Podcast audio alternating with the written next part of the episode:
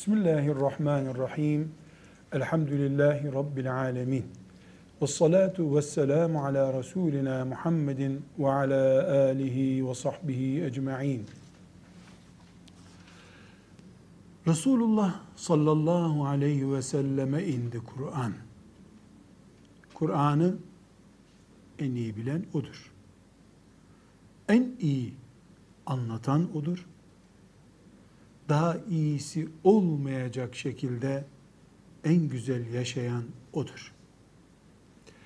Bunun için Kur'an'ı anlamak, Kur'an'ın ne olduğunu tanımak herhalde Resulullah sallallahu aleyhi ve sellemin lisanından en çabuk kestirme anlaşılabilecek şeydir. İstedik ki Resulullah sallallahu aleyhi ve sellemin hadisi şeriflerinden bir on tanesini okuyup Resulullah'ın lisanındaki Kur'an'ı tanıyalım. Bu hadisi şerifler Kur'an'la nasıl kesişmemiz gerektiğini ya da biz Kur'an'a iman ediyoruz. Kur'anlı Müslümanız. Neslimizi Kur'anlı yetiştirmek istiyoruz. Bu Kur'an bizi nereye götürmeli? Bunu Resulullah sallallahu aleyhi ve sellem'den öğrenirsek bir alimin, mütefekkirin, yazarın sözüne muhtaç olmayız. İşte Kur'an budur deriz.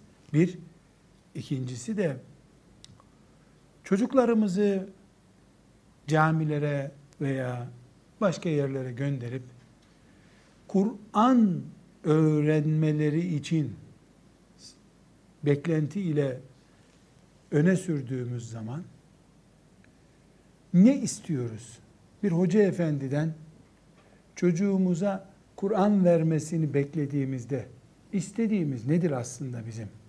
Yani alıp çocuğun Bismillahirrahmanirrahim deyip okumaya başlaması ne kadarı bu işin?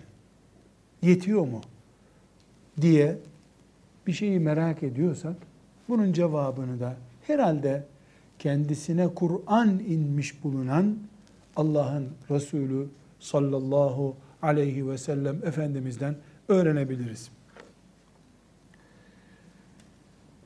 Müslim'in ve İmam Bukhari'nin rivayet ettiği Abdullah İbni Utbe isimli zatın rivayet ettiği bir hadis-i şerif var. Hadisimiz e, Bukhari'de ve Müslim'de rivayet edilen hadis-i şeriftir. Abdullah İbni Utbe diyor ki, Abdullah İbni Abbas, Resulullah sallallahu aleyhi ve sellem Efendimizin amcasının oğlu ve küçük yaşta Resulullah sallallahu aleyhi ve sellemin evine girip çıkabilen, onun yanında dolaşma şerefiyle şereflenmiş bulunan bu büyük sahabi, Resulullah sallallahu aleyhi ve sellemle Kur'an ilişkisinin nasıl kesiştiğini tarif ediyor. Diyor ki, Kâne Resulullah sallallahu aleyhi ve selleme ecveden nâsi. Resulullah sallallahu aleyhi ve sellem insanların en cömerdi idi. En cömert insan Resulullah'tı diyor. O toplumda ondan daha cömertini kimse bilmiyor. Ve kâne ecvede mâ yekûnu fî Ramazâne hîne yelkâhu Cibrilu aleyhisselam. Ve Ramazan ayında Cebrail aleyhisselamla buluştuğu, hani mukabele okumak için Cebrail'in önünde buluştuğu zaman da her zamankinden daha cömert olurdu. Resulullah sallallahu aleyhi ve sellem çok cömertti. Ramazan-ı Şerif'te daha cömert olurdu. Kâne Cibrilu yelkâhu fî kulli leyletin min Ramazâne feyudârisuhul Kur'âne. Cebrail de onunla her gece, Ramazan'ın her gecesinde buluşur ve Kur'an okurlardı. Daha önce bunu konuşmuştuk. Cebrail aleyhisselam gelir. Resulullah sallallahu aleyhi ve sellem onun dizinin dibinde oturur. Yani Cebrail aleyhisselam ona bir hoca gibi önünde durur. Oturur. Efendimiz de o güne kadar inmiş bulunan Kur'an ayetlerini okurdu. Kale fele Resulullah sallallahu aleyhi ve sellem hine yelkahu Cibrilu ecvedu miner rihil murseleti. Resulullah sallallahu aleyhi ve sellem Cebrail ile buluştuğu zaman bu sözünü ettiğimiz Ramazan gecelerinde esen bir rüzgardan daha cömertti. Rüzgarla ölçüyor. Yani rüzgar ne kadar hızlı esiyor, çarpmadan sağa sola gidiyor. Resulullah sallallahu aleyhi ve sellemin cömertliği bir rüzgar gibiydi diyor. Şimdi bu hadisi şerifi bir daha cümleyi toparlayalım. Resulullah sallallahu aleyhi ve sellem insanların en cömerti idi.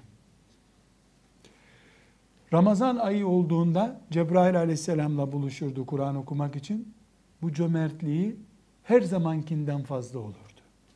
Hatta esen rüzgardan daha cömert olurdu. Diyor İbn Abbas.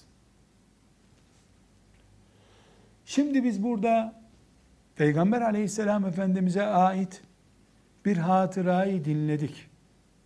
Ama buraya nokta koyamayız. Koyarsak sadece bir hatıra dinlemiş oluruz. Biz bir hatıra bırakamadan gideriz bu dünyadan. Bizim de meleklerin yad edeceği hatıramız olması gerekecekse eğer ki gerekir,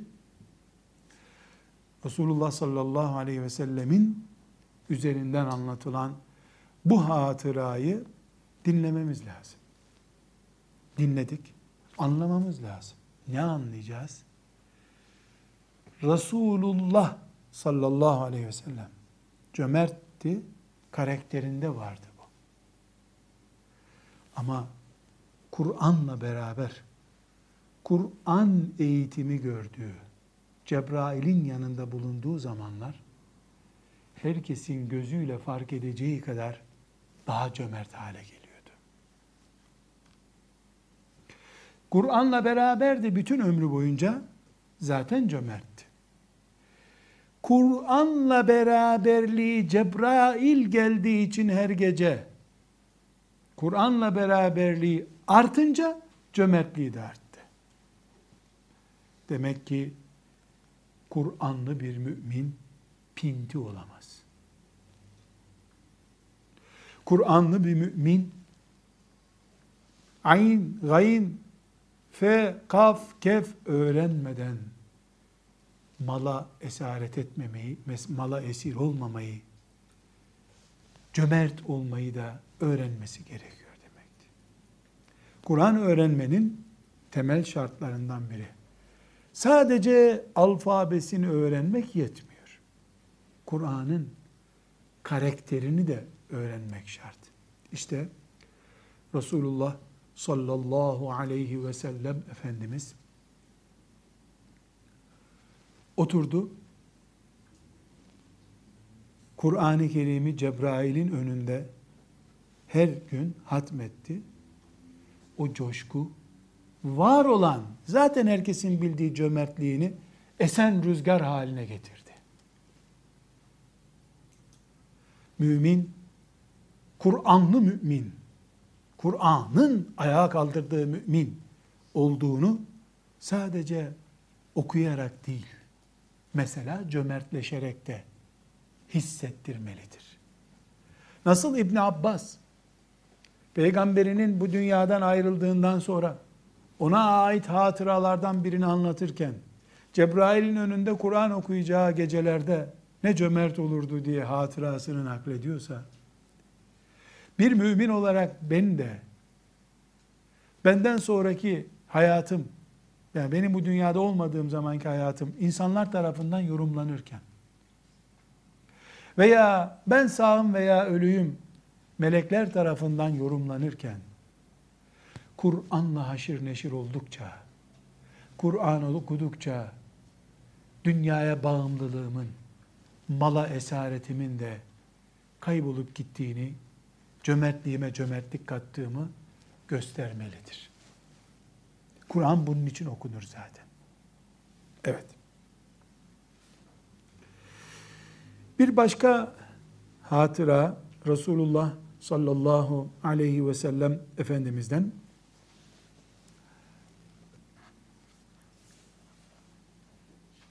Übey ibni Ka'b radıyallahu anh bir hatırasını naklediyor.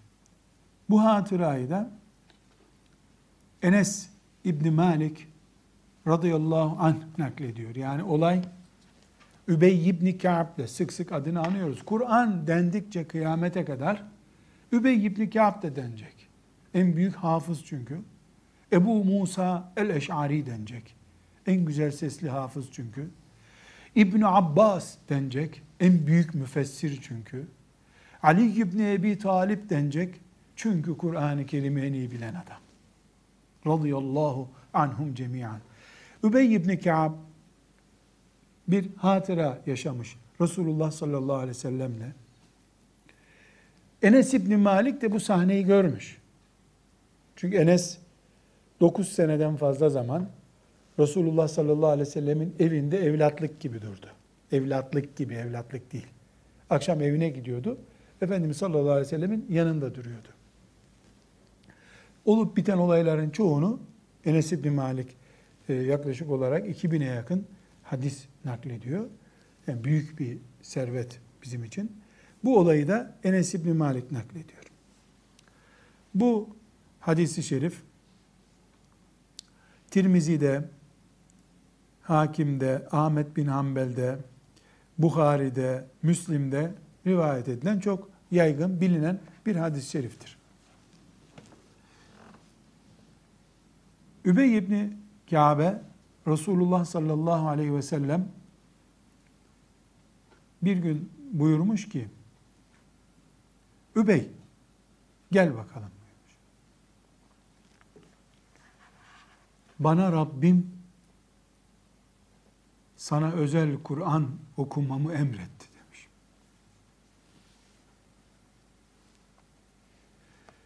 Übey de demiş ki Ya Resulallah Allah benim adımı mı andı sana demiş. Resulullah sallallahu aleyhi ve sellem Efendimiz de evet senin adını andı demiş. Bunun üzerine Übey diyor ki radıyallahu anh gözlerim doldu ağlamaya başladım ama bu ağlaması fela edri e bi şevkin ev bi havfin e fela edri e bi şevkin ev bi havfin Resulullah sallallahu aleyhi ve selleme Allah Übeyye özel Kur'an oku. Yani özel taleben olsun Übey demiş. Benim adımı mı andı Allah? Binlerce sahabi var. Ebu Bekir var ilk Müslüman. Übey sonraki Müslümanlardan.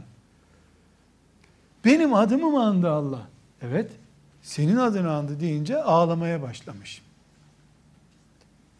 Enes İbni Malik de bu sahneyi görmüş zaten. Sonra Übey İbni Ka'b radıyallahu anh yani bu ağlamanın nedenini yorumlarken yani mutluluktan mı, korkudan mı onu söyleyemeyeceğim diyor. Mutluluktan mı, korkudan mı? Çünkü neden? On binlerce sahabi var. Ebu Bekir var. Ömerler var, Aliler var, Osmanlar var. Aşere-i Mübeşşere var. Cennetle müjdelenmiş on kişi. Übey ibn Kâb bunlardan biri değil bir defa. Cennetle müjdelenmiş bir sahabi değil. En büyük hafız ama. Bu on sahabi cennetle müjdelenmişler. Onlar da belki hafızlar. Ali hafızdı. Hem de müthiş hafızdı. Ama Übey'in hafızlığı başka. Allah Teala bu hadis-i şerif sahih. Peygamberine emrediyor. Übey ibn Kâbe özel Kur'an oku diyor. Bu bir seçilmişliği gösteriyor. Ebu Bekir'in olduğu bir toplumda, Aişe'nin olduğu bir toplumda, Hafsa'nın olduğu bir toplumda, diğer bir sürü binlerce sahabinin olduğu bir toplumda, Hamza belki sağdı radıyallahu anh. Bir kişiyi seçiyor Allah, buna özel Kur'an oku diyor. Bu mutluluktan insanın kalp krizi geçireceği kadar heyecanlı bir şey. Ama Übey şevkinden mi korkusundan mı ağladığını söylemiyor. Bana göre yani hayalimde rüyamda böyle bir şey görsem ben rüyamda böyle bir şey görsem herhalde sabaha zor bulurum. Sevincimden delirirdim zannediyorum. Allah benim adımı andı ve peygamberine diyor ki git Übey'e Kur'an oku. İnsan ölmez mi böyle bir sevinçten? Ama Übey'in derdi başka. Allah beni adam yerine koyduysa git Übey'e Kur'an oku diye peygamberini ayağıma gönderdiyse bu şerefi koruyamazsam ne ederim diye korkmuş.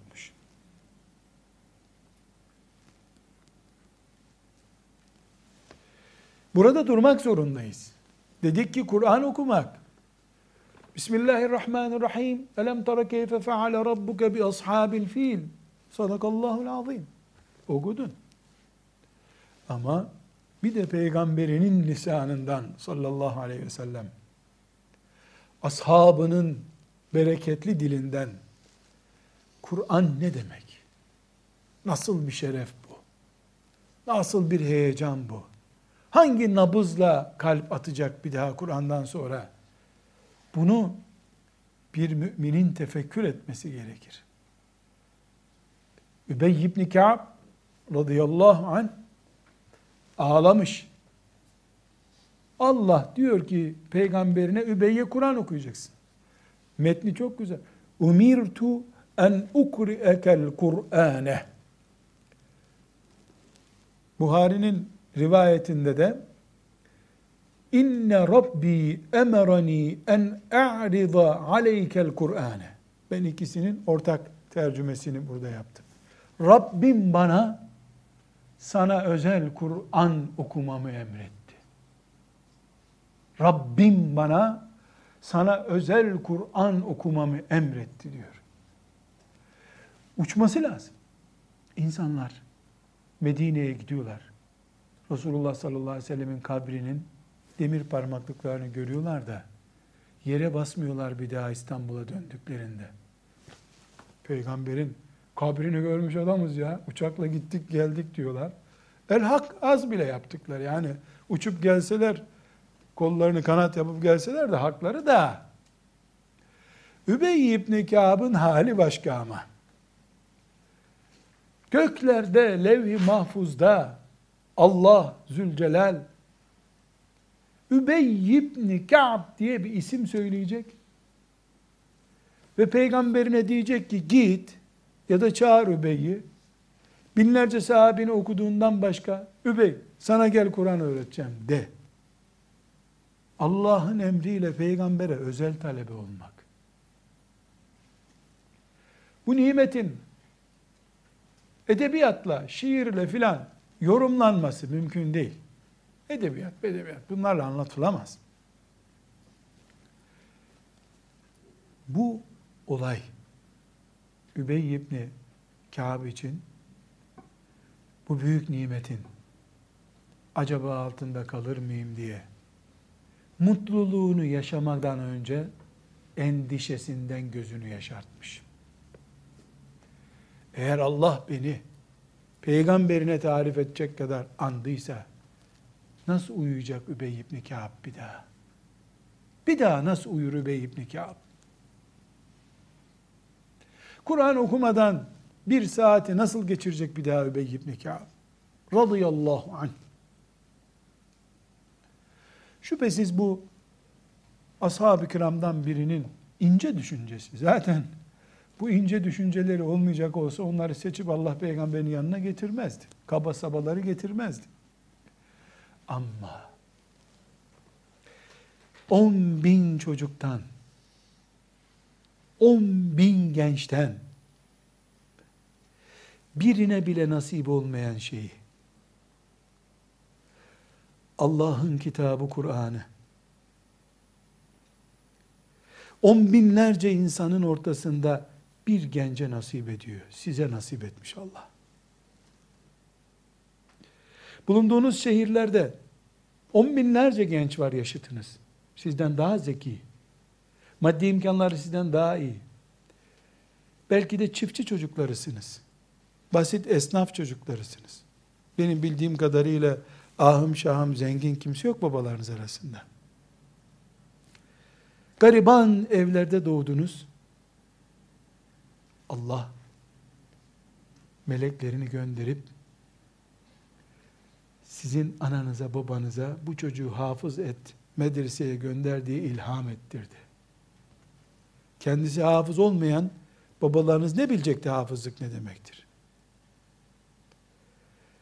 Laik bir ülkede, dünyanın fisku fucura koştuğu bir zamanda, gençlerin şehvetini, zevklerini, arzularını ilah edindiği bir zamanda Allah seçecek ve sen Kur'an adamısın diyecek. Bu göz yaşartan bir sahne. Ama mutluluktan mı?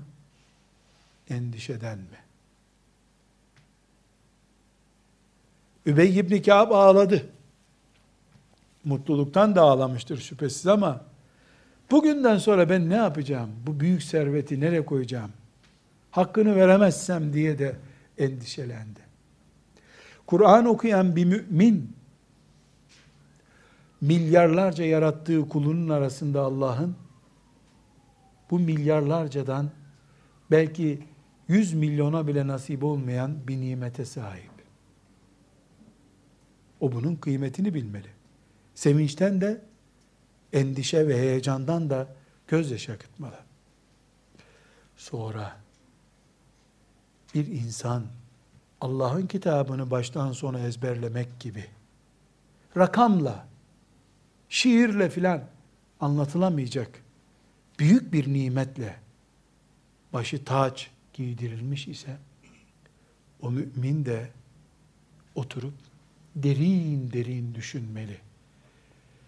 Bu büyük nimetten sonra bir cenazenin arkasında iki sayfa Kur'an okuyup para almak yaraşır mı? Arkadaş çevrende hala Kur'an'la tanışmayanlar varken 8 saat uyku helal mi? İki seneyi bulmadan hepiniz hafız oldunuz. Üzerinden 20 sene geçti. Hala bir gün tefsirini öğrenmediyseniz Kur'an'ın yediğiniz içtiğiniz helal mi o zaman? Übey ibn Kâb bunun için ağladı işte. Mutluluğunu yaşamaya fırsat bulamadı korkudan, endişeden. Ne demek? On binlerce sahabi olacak da, Ebu Bekir orada oturacak da, Allah özellikle Übey ibn Kâb'e Kur'an öğretilmesini peygamberine emredecek. Bunu sözle beyan etmek mümkün mü? Milyarlarca genç var. Onların içinden Allah üç tane beş tanesini seçecek de Übey ibn Kâb'ın 21. asırdaki modelleri olarak ümmeti Muhammed'in önüne geçirecek. Onlar da bilgisayarla vakit geçirecekler. İlim ve kültür olmayan bir şeyde bilgisayarın önünde vakit geçirecekler. Sonra da Bundan dolayı da kalpleri ürpermeyecek.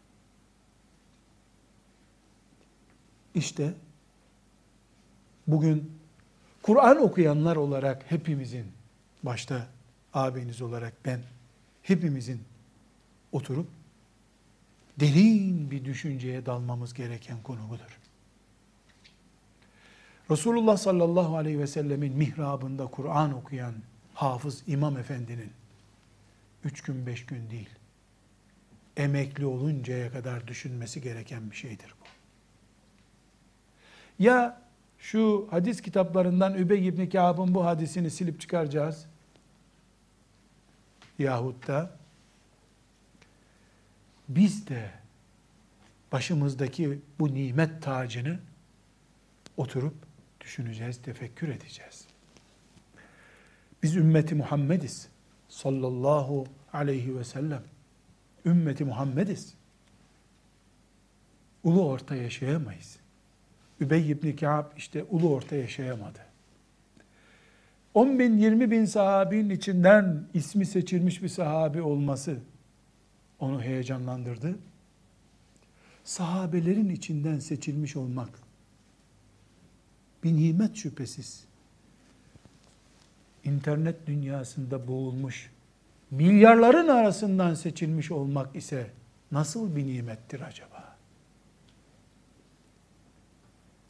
Kuyumcunun içinde bir yüzük almak çok bariz bir şey değildir. Yani kuyumcu da yüzük dolu zaten. Bir tanesini aldın. Ama çöplükte yüzük bulsan, çöplükte yüzük çok daha fazla değerli. Bir çöplüğü andıran şu dünya kültürü içerisinde bugün çöplükten de fena bir duruma gelmiş olan gençlik ortamında Allahu Teala'nın seçip Kur'an'la şereflendirdiği insanlar hep ağlamalılar. Ama bu ağlama miskinliğe götürülsün diye değil. Heyecan olsun, zevk olsun diye. İşte ashab-ı kiramın Kur'an okuyuşundan ibret aldığımız zaman biz de Kur'an-ı Kerim'i bu şekilde okumamız gerekir diyoruz. Kur'an-ı Kerim okuyoruz. Mesela hafızım ben. Maazallah, maazallah. Dilim kurusun da öyle bir söz söylemeyeyim bu hayatta. Hafızım, abim var ya da kardeşim var ya da yeğenim var. Mesela doktor, mesela mühendis. Şimdi muhabbet ediyorlar. Siz ne yapıyorsunuz? Mesela hafızım ben. E, kardeşin o işte bilgisayar mühendisi. E biz okuyamadık, nasip olmadı, ona nasip oldu. O bilgisayar mühendisi oldu. Nauzu billah. Ne çirkin bir söz bu. Ne kadar çirkin bir söz. Yani biz gariban kaldık, sadece hafız olduk. O hiç gariban kalmadı. Übey ibn Kâb ise ne anladı? O nasıl baktı? Radıyallahu an. Ne büyük nimet Allah'ın beni seçmesi. Buradaki de e, işte bizim zamanımızda babamın durumu iyi değildi. Beni Kur'an kursuna vermişti. E, abime geldiğinde şey kardeşim işte o, o okudu, o iyi oldu ya o mühendis oldu. Bazen duyuyorum kendisi hafız hanımefendiler veya beyefendiler şu cümleyi defalarca duydum. Diyor ki yani biz yetişemedik çocuğumuz bari bir diploma sahibi olsun. Allah katında en değerli kullarından olacak Allah'ın kendisine hiçbir değer vermiyor. İslam ilim ve diploma düşmanı değil. Ama Kur'an'ı cahilliğin simgesi zannetmek hainliktir. Übey ibn Ka'b radıyallahu anh bu şerefli anlayışı bizi aşılayacak bu hatırayı naklediyor. Allah ondan kıyamete kadar razı olsun. Velhamdülillahi Rabbil Alemin.